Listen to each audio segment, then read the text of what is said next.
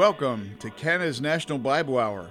This is Brian Albrecht, your host and president of Mission Go.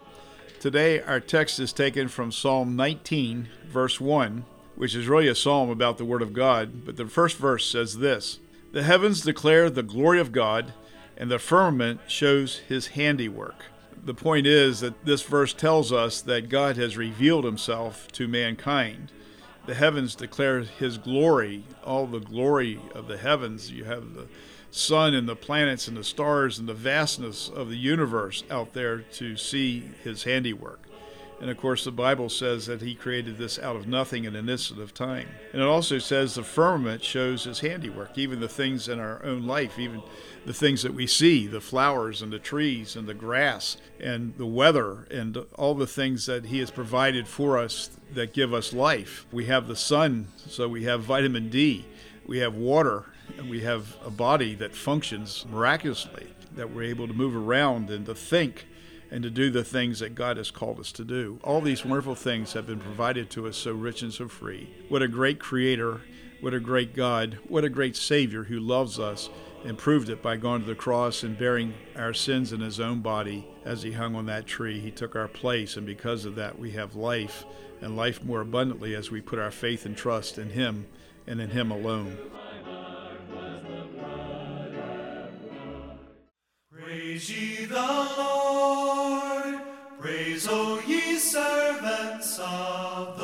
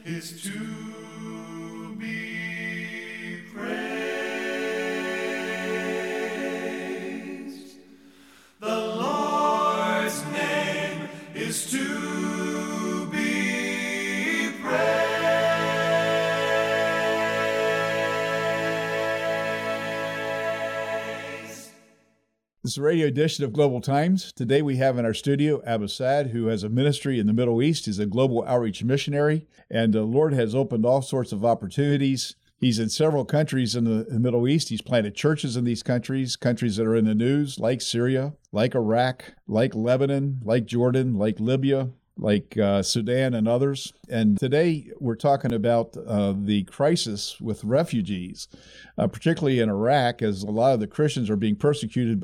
And because of that, uh, they're fleeing into Jordan.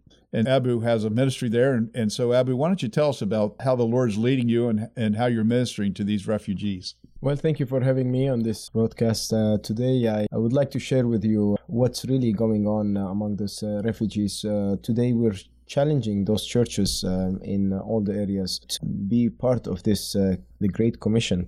What we're doing that. Uh, uh, helping the churches to reach out those uh, refugees. Uh, so we've been raising uh, lots of volunteers uh, from different uh, denominations, evangelicals, that they will go daily to those refugees' homes to share Christ with them, share the love of Christ, tell them how God care about them with giving them some um, food, a food a bag of food, which is dry food usually we use contains rice, lentils, and uh, uh, sugar, oil, things like this. So they can use it uh, for a month almost. And this bag is cost about $65 uh, actually. Plus, we're uh, also helping the children, uh, giving, giving them milk, which is very important for them. We're distributing a bag of milk for every child in these homes. And we're providing blankets, we're providing mattresses. We're providing Uh, sometimes when we have families uh, living in one home, maybe four, five, six families in one apartment, sometimes we, if we could, provide for them a, um, a washing machine uh, or really? fridge. Uh, because they have lots of kids. When you're saying four families minimum in each apartment, uh, count four times four minimum, that's the minimum uh, number, you get uh, almost 16, how, how, many? Um, more than 16 ch- children. So imagine 16 child in one apartment, small apartment. And that's beside the, the other uh, folks too. So um, that's a kind of uh, treat for the women uh, there. And um, uh, by doing this, uh, we are having we're having chances uh, to meet and share the gospel. Not just share the gospel, but I'm talking today also to have discipleship, to have Bible studies, beside all this, people are so happy, the refugees, uh, to uh, see really Christ in us. And uh, we praise God that at least we can show uh, this uh, for those uh, Muslims, Syrian refugees, and some Iraqi refugees too. So we, today we're showing this love of Christ for those refugees today from those refugees we're getting a good response beside uh, just uh, presenting christ for them. And they're seeing this applying that what we are teaching uh, for them as jesus care but also they're they want us almost every day in their homes because uh, they call us and say uh, we want we want you to visit us. Just come without anything. We don't want anything. Just come and visit us. Why? Because uh, when they go to other organizations or even muslim, muslim organizations to give them food or whatever other things they just throw the things for them or they don't they don't deal with them as human let me say it this way as they're uh, explained for us. So they said in, instead you come to us you bring this stuff for us you sit down you chat with us, you hear our sorrows, you hear our problems, and yes, you cannot do very much, but at least you are communicating with us and you're we're seeing your love and care and we're learning from that. So uh, and you're praying with them. oh yes definitely. Hmm. uh, uh in every time we visit we uh, if that's only visit without uh, because now we have weekly uh, bible study or weekly a discipleship program. It depends in each family, but every uh, and many times we visit them during those weeks. So every time we come, we pray uh, with them. Beside, in all the churches we're working through, uh, the, uh, we're having programs for them once a week. We're having a kids club for uh, the children, or the second week we will have one week a children program. The other week we have something for the women to do handcraft and also do some counseling sessions uh, for them. Well, it sounds like you're doing a really good job there, and I know the Lord's uh, blessing you. And uh, we'll pray that God will continue to give us the resources so that we continue to provide these physical things that they need. But we're so thankful for the spiritual things that you're sharing, and uh, we know that you're going to see a great harvest of, of souls there. Lord bless you, and thank you so much for sharing with us. Thank you. Thank you so much for listening to Canada's National Bible Hour. As you are probably aware, this is a listener supported program. This month, we're offering a wonderful booklet entitled Trials by June Hunt, to try to help us to work through different trials that we face throughout the day. In the middle of the booklet, it has some uh, questions and answers. It talks about a hardened heart and then a humble heart. And I just like to read a couple of them to you. I think they're pretty insightful. A hardened heart says, God doesn't care about me. My suffering will never end. The humble heart says, My suffering had a beginning, and it will also have an ending. And 1 Peter 5:10 says, "The God of all grace, who called you to his eternal glory in Christ, after you have suffered a little while, will himself restore you and make you strong, firm, and steadfast." Another one, a hardened heart might say, "The Lord turned his back on me and left me broken." The humble heart would say, God is especially close to me when my heart is broken. Psalm 34:18 says, "The Lord is close to the brokenhearted and saves those who are crushed in spirit." In some situations, suffering can be the direct result of a person's destructive choice. In other cases, God often allows the innocent to suffer in order to display his power and divine purposes. John 9, 2 and 3 say this his disciples asked him, Rabbi, who sinned, this man or his parents, that he was born blind. Neither this man nor his parents sinned, said Jesus. I highly recommend this booklet. I'd ask that you write in and ask for the booklet Trials. You can write to Canada's National Bible Hour, Box 1210, St. Catharines, Ontario, L2R 7A7, or in the United States at Box 2010, Buffalo, New York 14231.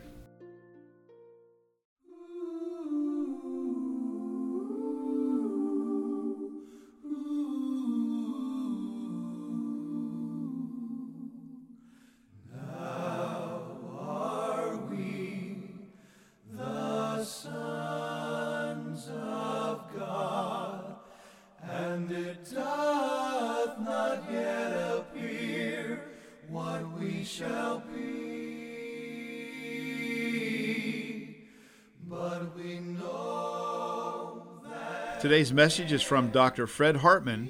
Printed copies are available upon request. Today's message will be one in this series on the questions of whether or not we're close to end time events. These are by definition events that will take place following the rapture of the church. Our text is taken from Daniel 12 1 to 4. At that time Michael shall stand up the great prince who stands watch over the sons of your people. And there shall be a time of trouble, since there never was a nation, even to that time. And at that time your people shall be delivered, every one who is found written in the book. And many of those who sleep in the dust of the earth shall awake, some to everlasting life, some to shame and everlasting contempt. Those who are wise shall shine like the brightness of the firmament, and those who turn many to righteousness like the stars forever and ever. But you, Daniel, shut up the words and seal the book until the time of the end. Many shall run to and fro, and knowledge shall increase. It is very clear from what we have just read that Daniel was writing about end time events. The great time of trouble is definitely the tribulation. The resurrection of the Old Testament believers and the tribulation martyrs will take place at the second coming of Christ. In light of that, when Daniel refers to running to and fro, and knowledge shall increase, he is also speaking of events that will come to pass around that same time period. The area we want to touch on deals with the phrase running to and fro. If we go back in time, travel was by a horse, donkey, camel, mule, or on the back of an elephant in some Far Eastern countries. It was slow going.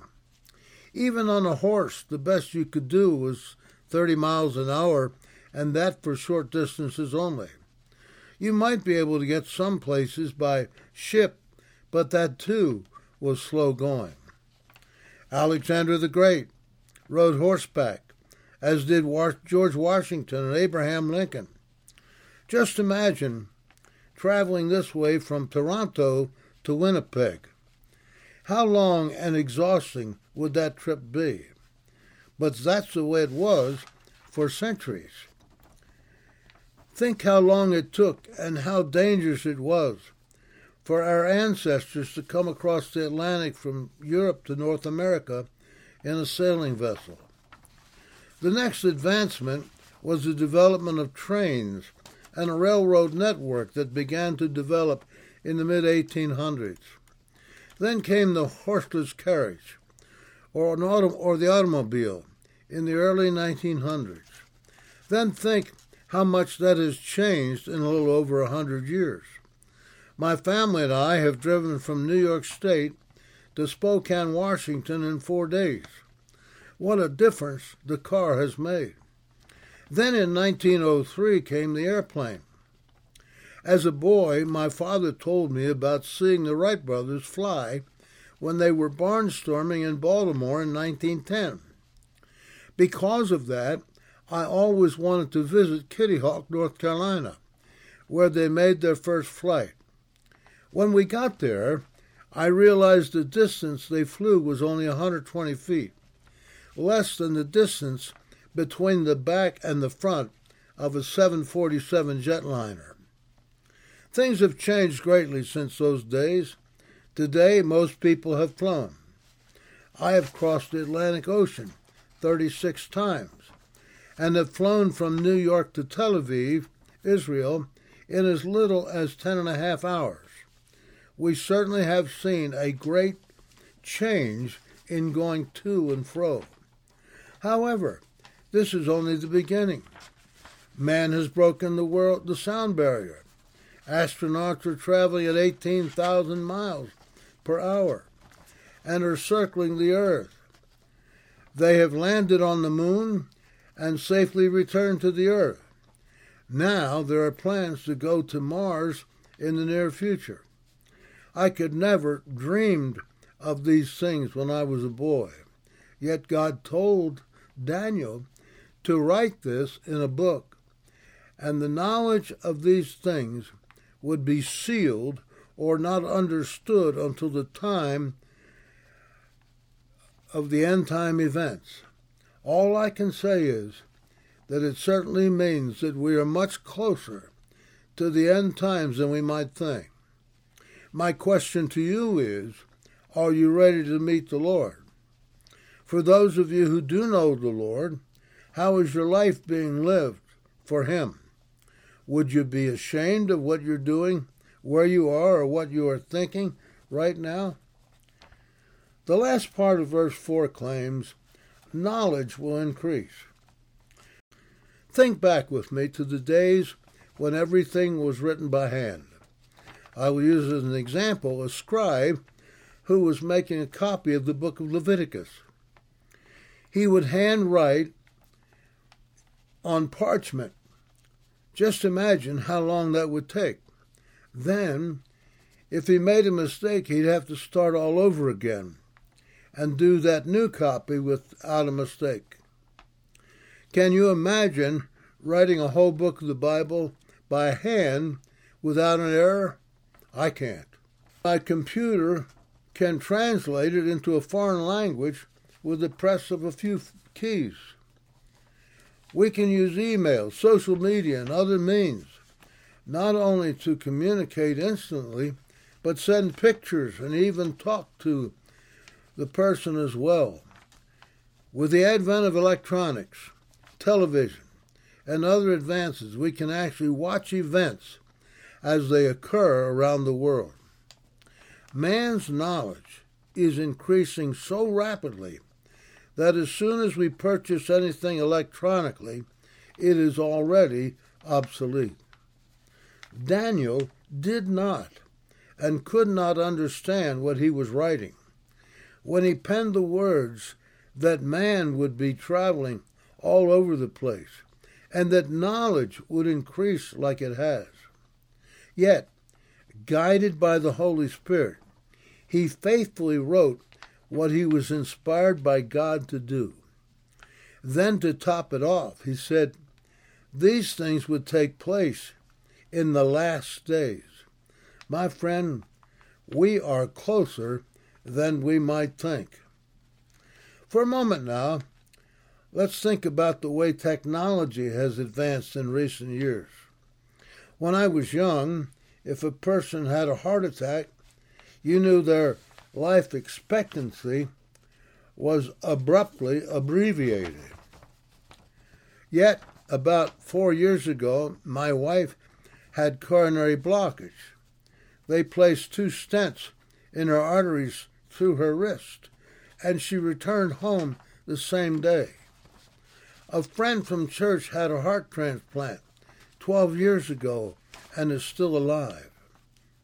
As a boy, I had my appendix removed and spent two weeks in bed.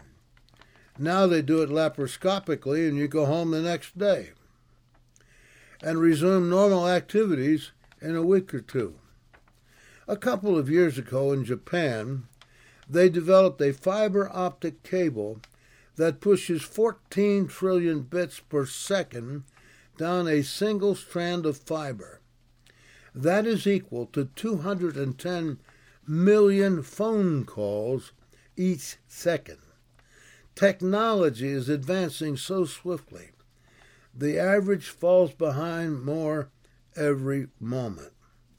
This only proves that God knew what he was doing when he inspired Daniel to write his book. In the last century, man has multiplied his knowledge beyond what anyone could ever imagine. However, with all that development and knowledge, you would think that something else would come with it, but it is not. Man has the knowledge, but lacks wisdom. The prophet Amos has put it this way in chapter 8, verses 11 and 12 Behold, the days are coming, says the Lord God, that I will send a famine in the land, not a famine of bread, nor a thirst for water, but of hearing the words of the Lord. They shall wander from sea to sea, and from north to east. They shall run to and fro, seeking the word of the Lord, but shall not find it. The Apostle Paul puts it this way in 2 Timothy 3 1 to 7. But know this, that in the last days perilous times will come. For men will be lovers of themselves, lovers of money, boasters, proud, blasphemers, disobedient to parents, unthankful, unholy, unloving, unforgiving, slanderers without self control, brutal, despisers of good, traitors, headstrong, haughty, lovers of pleasure rather than lovers of God, having a form of godliness but denying its power. And from such people turn away. For of this sort are those who creep into households and make captives of gullible women, loaded down with sins, led away by various lusts, always learning and never able to come to the knowledge of the truth. As we think about what these verses are saying, we come to the realization that man has attained a great deal of knowledge in recent years. He can travel where he wants. He can communicate instantly with anyone at any time. And he has made great strides in knowing how to accomplish so much. However, with all that knowledge and with so many accomplishments, where does this lead him? With a broken heart, I can only say it leads him away from putting his trust in the Lord, who has enabled him to accomplish so much. It leads him to a completely humanistic view of life. He has learned so many things, but it only leads a person to look to himself rather than to look to the God who has given him all of the ability to accomplish what he has done. This takes him to the point that he feels so sufficient in himself that he has no need of God. We can readily see that humanism has moved into our evangelical churches today. So many of those who claim to know Christ as their Savior have allowed either things to come into the other things to come into their lives. They may come fairly regularly to Sunday morning service as long as something else hasn't come up. So many other things get into their way to be faithful at other times. I wonder how many families no longer are studying the Word of God together or being or having family devotions on a regular basis. The cry of so many faithful pastors today that I hear is, Where are my sheep? There are no longer Sunday evening services because no one comes. For prayer meeting, they are pleased if a couple of people show up. In many churches today, Sunday school is becoming a thing of the past. No wonder biblical illiteracy is sweeping the world. Our children are learning humanistic principles from kindergarten on, and our young people are lost in a sea of it when they attend secular colleges and universities. Without a solid foundation in the Scripture, they easily fall prey to the satanic trap into which they have been exposed for years. When we take a look at those who did not know the Lord, we find so many are entrapped in this system. It is no wonder that Paul warned Timothy that as the end times draw close, there would be lovers of themselves, blasphemers, disobedient to parents, unloving, slanderers, and all the other things he listed.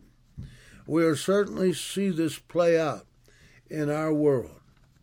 Seeing those things fall into place so quickly in the last few years, we had better take heed to the words of the apostle when he warned Timothy that this is what the world would what would take place in the world in the last days. My friend, I believe it is later, much later than we might think. My question to you is Are you ready to meet the Lord? If you know the Lord, are you really living for Him? Would Jesus say to you, Well done, my child? If you've never received Christ as your Savior, may I remind you that tomorrow may be too late. Make that decision to recognize your sin and realize He died on the cross to pay the price for your sins. If you receive Him into your life, He will forgive your sins and give you eternal life. Don't put this decision off. I trust the message you just heard will be a great blessing to you and that maybe some of the spiritual truths that were shared you can apply to your own lives this week. Here at Canada's National Bible Hour, we're always concerned about those who may be listening who don't know Jesus Christ as their personal Savior. And of course, the scriptures are very clear that all of us have sinned and come short of the glory of God. There's not one of us that deserves to be in God's presence. There's no way really to get to God unless God would do something for us. And He did. He sent the best gift He had in heaven, the Lord Jesus Christ, called the indescribable gift. And the Lord Jesus was obedient and He became a man. He babe in a manger, lived a sinless life. Uh, with the whole goal of going to the cross. And on the cross, he thought about you and me. He bore our sins in his own body as he hung on, on the tree. And so the Bible says if you believe on the Lord Jesus Christ, you will be saved. If you truly trust God to forgive your sins, uh, to cleanse you, and to have relationship with Him, God will receive you. God will save you. But as many as receive him, unto them gave he the right to become the children of God. Don't forget to write in this month to get your copy of Trials uh, by June Hunt. It's a wonderful booklet that uh, will really help you through the trials and tribulations that we face each day, and I know it will be a great encouragement to you. Please write to Canada's National Bible Hour, Box 1210, St. Catharines, Ontario L2R 7A7, or in the United States at Box 2010, Buffalo, New York 14231. You can also hear past messages of Canada's National Bible Hour on our website at missiongo.org. M I S S I O N G O dot O R G. Also, we have a internet radio uh, broadcast at MGO, and you can also get that on our website as well. And we're on the air 24 7 each day, and we would encourage you to listen to that as you can hear many biblical messages and good Christian music each day. And don't forget to remember us in your prayers. We'd covet your uh, financial giving. So we want to thank you in advance for what you will do for us and help us to do this work of getting the gospel out to the world.